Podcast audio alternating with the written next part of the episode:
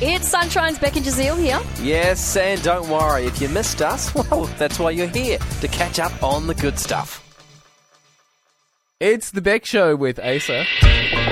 Some wise words. You are wise. to get you through the week. This is midweek motivation. It is time to get motivated with midweek Yes. motivation. Please welcome Geoffrey Roy Woodward from Metro Church. How's it going, Geoff? I feel like my mother is talking to me right now when I get called by full name. Uh, Uh, yeah, hey, I'm doing great. Thank you so much for asking. I hope you're well too. yeah, we're great. Hey, um, what do you want to motivate us uh, with today? Well, I don't know about anybody else, but man, I just find the Bible to be an uh, unceasing source of not just inspiration, but of challenge. You know, I find so much of it just makes me go, heck, you know, I've got so much further to go. I read this morning in uh, a, a verse that a lot of Christians will know anyhow, Mark 9, verse 23, Jesus said, if you can believe, all things are possible to him who believes. And I, it always makes me think because I think a lot of people think faith is something that falls on the chosen few. You know, if you're somebody special, you get it, or that somehow or other it's just a matter of willpower and it's what I decide. But I think faith is something more that you catch. The scripture says that we get it from God. So if you hang around Him, you're more likely to get it. And we've just had a couple of years where we've all been told unendingly to be careful of who we are with lest we catch something we don't want. That makes me think about how many times do I intentionally go about catching this thing called faith?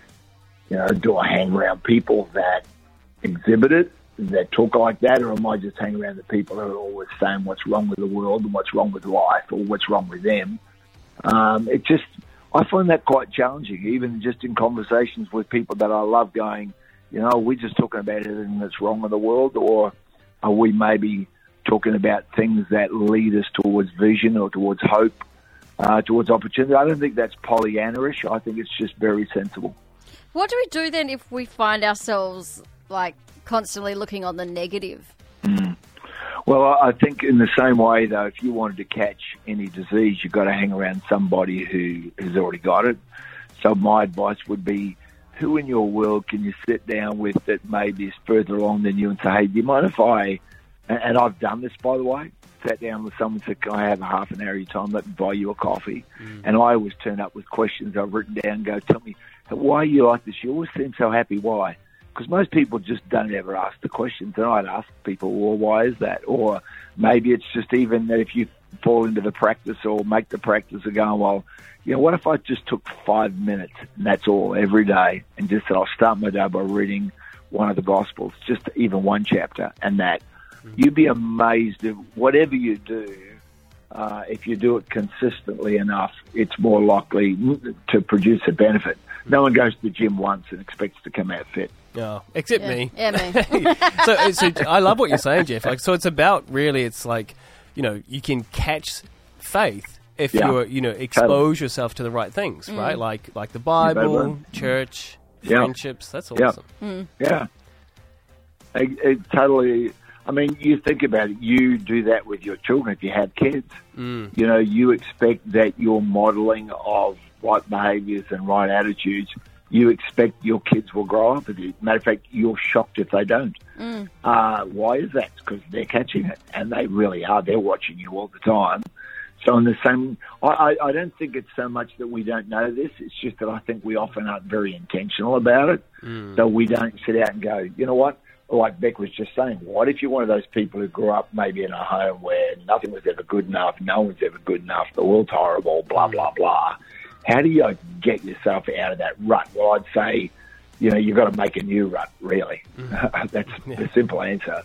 Hmm. You know, you can't just kind of get out of a rut. You've got to make another one that's going where you want to go. And I, I think I, I didn't grow up in a home or a family that was full of positivity, um, and I had to kind of say, I'm going to choose the rut I'm going to put myself in. I'm going to choose the train track I'm going to run on, to use a different analogy. And and I find that if I do that, and you know, you, you're still going to have to pull yourself up occasionally and go, hey, you know, snap out of that. That's not going to be helpful, or that's not healthy. It's not going to take me where I want to go. Wow, that's actually really encouraging and gives, I think, will give hope to a lot of people who feel kind of stuck in their situation. Yeah, yeah, it gives them practical advice as well. Yeah. Where to go, it gives them some sort of direction too. And Geoff, just a side note as well, um, I love the analogies too. Thanks. But I, I think as well, it's not just a matter of, you know, trying to get out of it because oftentimes we, you know, we will go, yeah, but this is my reality. You don't understand. I'll go, but see, faith's not about changing your external world. It's about changing your internal world. And if you, I always believe if I can't change anything else out there, but I can always work to change me. I can always go, I'm going to choose the direction I go in. Brilliant.